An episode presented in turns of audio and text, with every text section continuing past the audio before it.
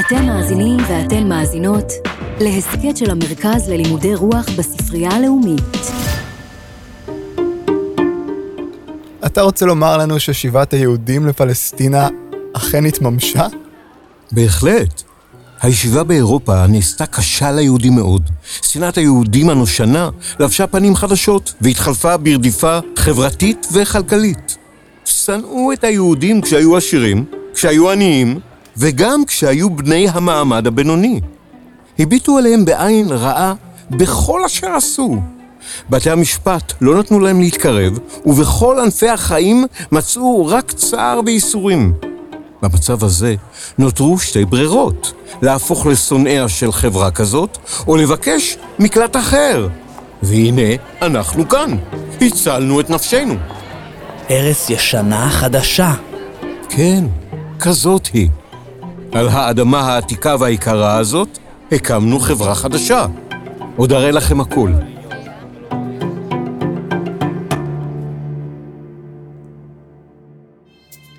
אין הרבה יצירות ספרות שהופכות למציאות. עלילות דמיוניות נשארות בדרך כלל בין הדפים, ולא קורמות עור וגידים, ולא הופכות לאמת. אבל יש כמה מקרים יוצאי דופן, והיום נדבר על אחד כזה ממש. נדבר על יצירה ששינתה את ההיסטוריה על ידי כך שהפכה לחלק ממנה. בואו נתחיל. ספרים ששינו את ההיסטוריה. מגיש עומר סנש היום נראה שלפעמים דווקא ספרים בדיוניים מצליחים להשפיע על המציאות הרבה יותר מכל מאמר אקדמי, מכל דיווח או כתבה. הכוח של הספרות טמון דווקא ביכולת שלה להתנתק מהעולם ולהציע לקורא מציאות אלטרנטיבית. זה בדיוק מה שבנימין זאב הרצל עושה בספר אלט נוילנד. דווקא בעזרת סיפור שאפשר לומר עליו שהוא גובל במדע בדיוני, חוזה המדינה מצליח להשפיע על התנועה הציונית ולקרב את הגשמת החזון שלו, הקמת מדינה יהודית. אז עכשיו אתם שואלים את עצמכם, או אותי, איך הרצל עשה את כל זה? שאלה טובה. בדיוק בשביל זה אנחנו פה היום, אבל רגע לפני שנצלול לסיפור, צריך להבין למה הרצל, שאגב לא הגדיר את עצמו בהכרח כסופר, למה הוא בחר לכתוב דווקא סיפור עלילתי, ואפילו אחד די מופרך לזמנו. ועכשיו, קצת רקע היסטורי. בואו נחזור אחורה בזמן לצרפת של 1894. הקצין היהודי אלפרד דרייפוס נשפט ומואשם בבגידה ובריגול על לא עוול בכפו.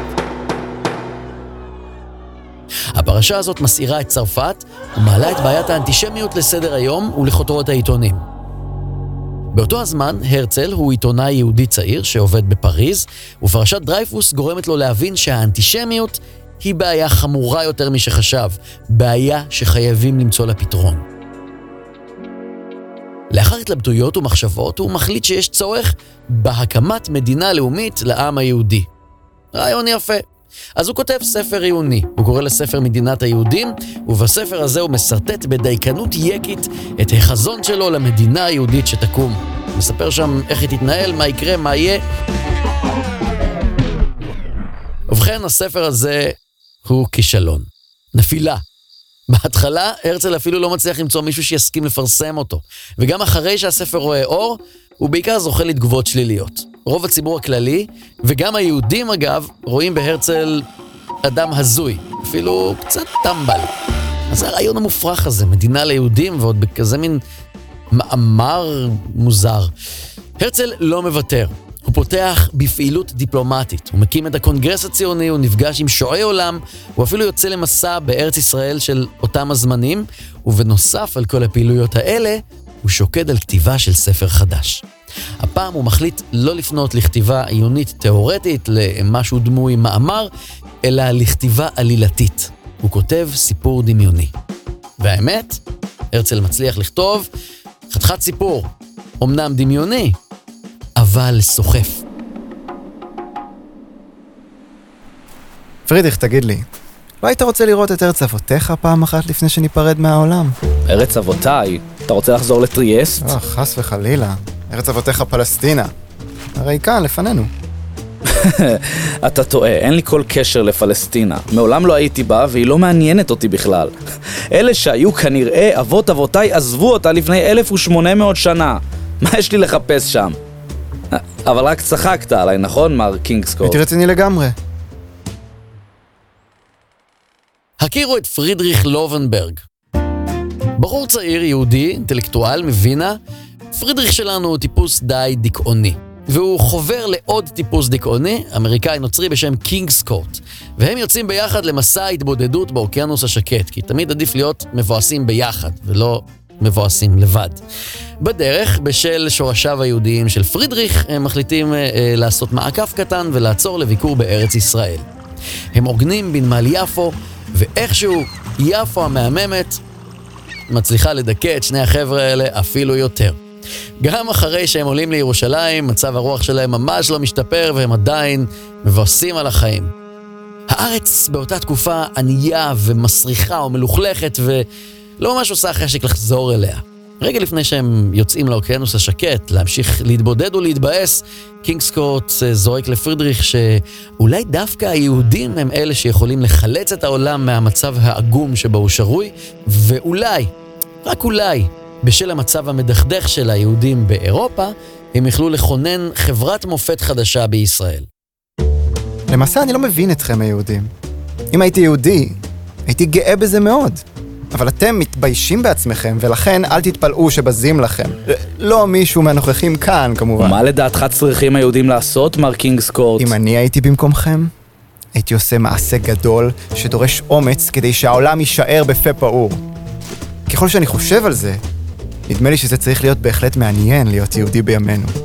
דווקא בגלל שכל העולם נגדכם. אתה לא יודע איזה הרגשה זאת. אני מתאר לעצמי שזו לא הרגשה מתוקה. נו, מה עם פלסטינה הזקנה הזאת? אולי נעיף עליה מבט לפני שניפטר מן האנושות? אני מסכים לכל מה שתגיד, מר קינגסקורט. מיד אחר כך פרידריך וקינגסקורט יוצאים להם להתבודד ולהיות מבואסים ושבורים יחדיו איפשהו בקצה העולם. עשרים שנים חולפות. פרידריך וקינגסקורט שלנו עדיין גוררים את עצמם בדיכאון ברחבי העולם במסע שלא משפר את מצב הרוח שלהם אפילו לא לרגע אחד. מתישהו בשוטטות שלהם הם חוזרים לארץ ישראל. והפעם צפויה להם, וגם לנו הקוראים, הפתעה גדולה. הם מגיעים למפרץ חיפה, והם רואים שם עיר חדשה ומבריקה שלא הייתה שם בביקור הקודם. הם מחליטים לרדת לחוף, והם פשוט נדהמים מההתפתחות של הארץ באותן 20 שנים. הם מוצאים עיר מהממת, עם בתים יפהפיים, רחובות נקיים ושקטים, בנייני ציבור מרשימים, ואפילו רכבות מעופפות, ש- שאגב תמיד מגיעות בזמן. אה, במציאות רכבות מעופפות אה, יכולות שיהיו יום אחד, רכבות תחתיות עוד שנייה, זה בטוח שיהיו. אבל להגיע בזמן, זה כנראה לא יקרה. הרחפת לבנימינה תיכנס לרציף אווירי מספר 3, באיחור של 22 דקות. עם הטסים הסליחה. ובכן, אתם רוצים אולי ללכת לתיאטרון? או אל האופרה? יש לנו תיאטרון גרמני, צרפתי, איטלקי, ספרדי, ככל שתחפצו. מה אתה אומר? כל זה מצוי כאן? ממש כמו באמריקה, אבל כאן? ובכן, אין בזה פלא. אנחנו הרי קרובים יותר לאירופה. רשת מסילות הברזל מחברת אותנו לפטרסבורג, ברלין, וינה, אמסטרדם, פריז, מדריד וליסבון. אנחנו נמצאים בנקודה מצוינת בתוך הרשת הזאת. לעזאזל, פלאי פלאים ממש. מה אתה כל כך מתפעל מרכבות, מר קינגסקוט? הרי ראית כבר קטר וקרונות בחיים שלך. אין בזה שום דבר על-טבעי. לא מזה אני מתפעל, אלא מהעובדה, אם יורשה לי לומר זאת, ש... שהפרויקט הזה הוא שלכם, היהודים. את, אתה לא כועס עליי. אם לומר את האמת, גם אני מתפלא. עלינו, היהודים. לא הייתי מאמין. רק אנחנו, היהודים, יכולים לעשות את זה. רק ביכולתנו היה ליצור את החברה החדשה הזאת, ואת הנקודה המרכזית הזאת לתנועת העולם. כך נתגלגלו הדברים, ורק מתוך גורלנו ועל ידינו נעשו כל אלה.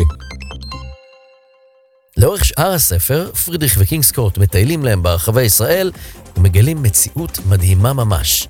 הרצל מוסיף וכותב על מוסדות התרבות הרבים ועל חידושים טכנולוגיים מרתקים שעושים את החיים של כולם לקלים בהרבה. הוא גם מתאר את חיי הרוח והדת בארץ ישראל, את הרפואה המתקדמת ועוד ועוד. ממש מעורר קנאה. חלק ניכר מהספר מוקדש לסקירת המבנה הכלכלי של החברה החדשה בארץ ישראל, שהיא חברה חדשנית. מדובר במבנה שמבוסס על קואופרטיבים, שזה אומר קבוצות שיתופיות שחולקות ביניהן את הרווחים, מה שמאפשר לבני הארץ לצמוח ולפרוח ולשגשג בענק. החברה הזו והשפע שהיא מביאה לארץ הענייה והמוזנחת שהם ראו רק לפני 20 שנה, מפליאים ומדהימים את פרידריך ואת קינגסקורט. האמונה שלהם בעולם ובאנושות פורחת מחדש, והדיכאון עף מהחלון. אפשר לומר שהם מתגברים על הבאסה הכרונית שלהם שליוותה אותם רוב חייהם בזכות הפלא של המדינה החדשה. מה קרה לך, ידידי? כואב לי הלב, מרים. עכשיו אני מבין שלא מילאתי את יהודי ואת חובתי. הייתי חייב להיות שותף למפעל הנהדר הזה, לתקומת העם. בתור משכיל הייתי צריך להבין מה עומד לקרות. אבל אני הייתי עסוק אך ורק בכאבי העלוב. ברחתי, ובטיפשותי הגדולה בזבזתי עשרים שנה מחיי. קשה לי בכלל לתאר מה אני מרגיש. אני... אני פשוט מתבייש. ואולי לא מאוחר מדי? אתה עוד יכול להצטרף לחברה החדשה. תוכל למצוא לך מקום לפעול בתוכה. את באמת חושבת ככה, מרים? עוד לא מאוחר מדי? עוד אוכל לתרום משהו? כמובן. החברה החדשה שפרידריך מגלה בישראל היא מה שנקרא אוטופיה, שזה מצב אידיאלי, כלומר החברה המושלמת. במאה ה-19 כתיבה על אוטופיות הייתה עניין די נפוץ. תאמינו או לא, באותו שלב כבר נכתבו כמה אוטופיות ציוניות אפילו. כלומר, כאלה שמתארות את החיים היהודיים בארץ ישראל המתחדשת. וגם הרצל בוחר לכתוב בז'אנר הזה כדי להצית את הדמיון של היהודים באירופה. והוא מתאר את הניגוד החריף בין מצבם הרע של היהודים בגלות ובין העתיד הזוהר שמחכה להם בארץ ישראל.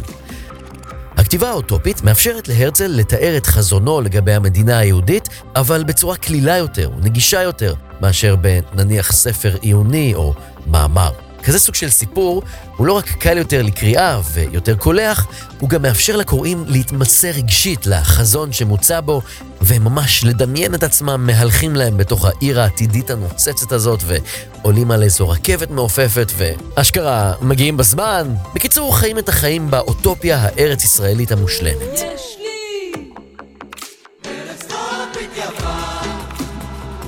תראו מה זה, דווקא אחרי שמאשימים את הרצל שהוא הזוי, הוא מפיץ אשליות ואגדות וסיפורים ו- ולא מחובר, הרצל בוחר להתמסר דווקא לכתיבה של אותן הזיות, בספר לכאורה מופרך לגמרי, עלילתי, בדיוני, ודווקא ככה הוא מצליח לשכנע הרבה יותר אנשים. זה הכוח של הספרות. הרצל קורא לספר אלט נוילנד, שזה בגרמנית ארץ ישנה חדשה. והוא רוצה להדגיש שגם החברה הסופר חדשנית שהוא מתאר נשענת על שורשים היסטוריים. כלומר, זו לא חברה שמגיעה משום מקום, זה, זה העם היהודי העתיק, שלטענתו של הרצל, דווקא העם הזה, הרדוף, למוד הסבל, הוא זה שיכול לכונן חברת מופת חדשנית.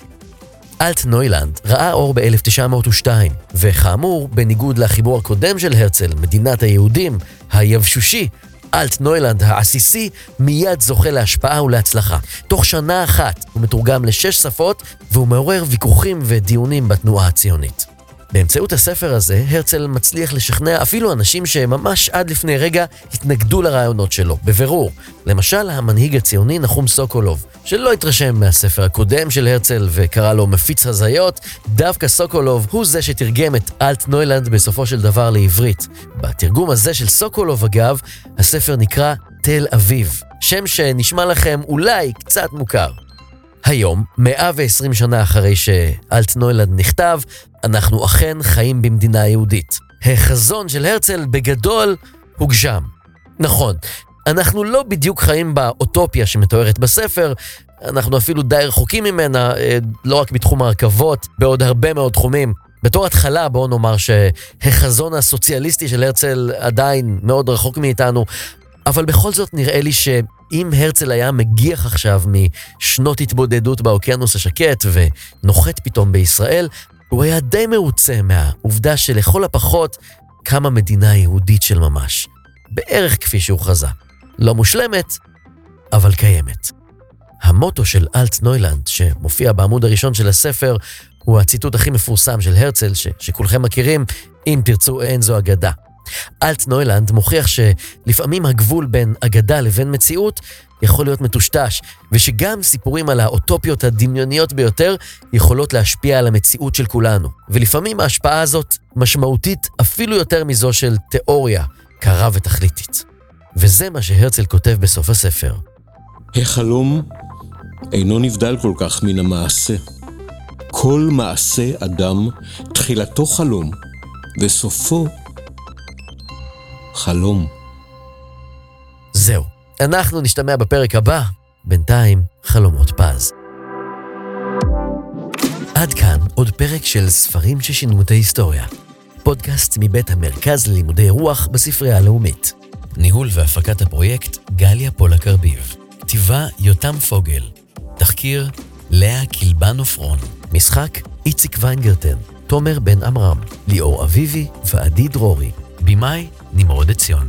תודה לראש אגף חינוך ותרבות צילה חיון, למנהלת המרכז ללימודי רוח נטע שפירא, למפמ"רית ספרות מירב בראוטבר פסט ולעידו קינן.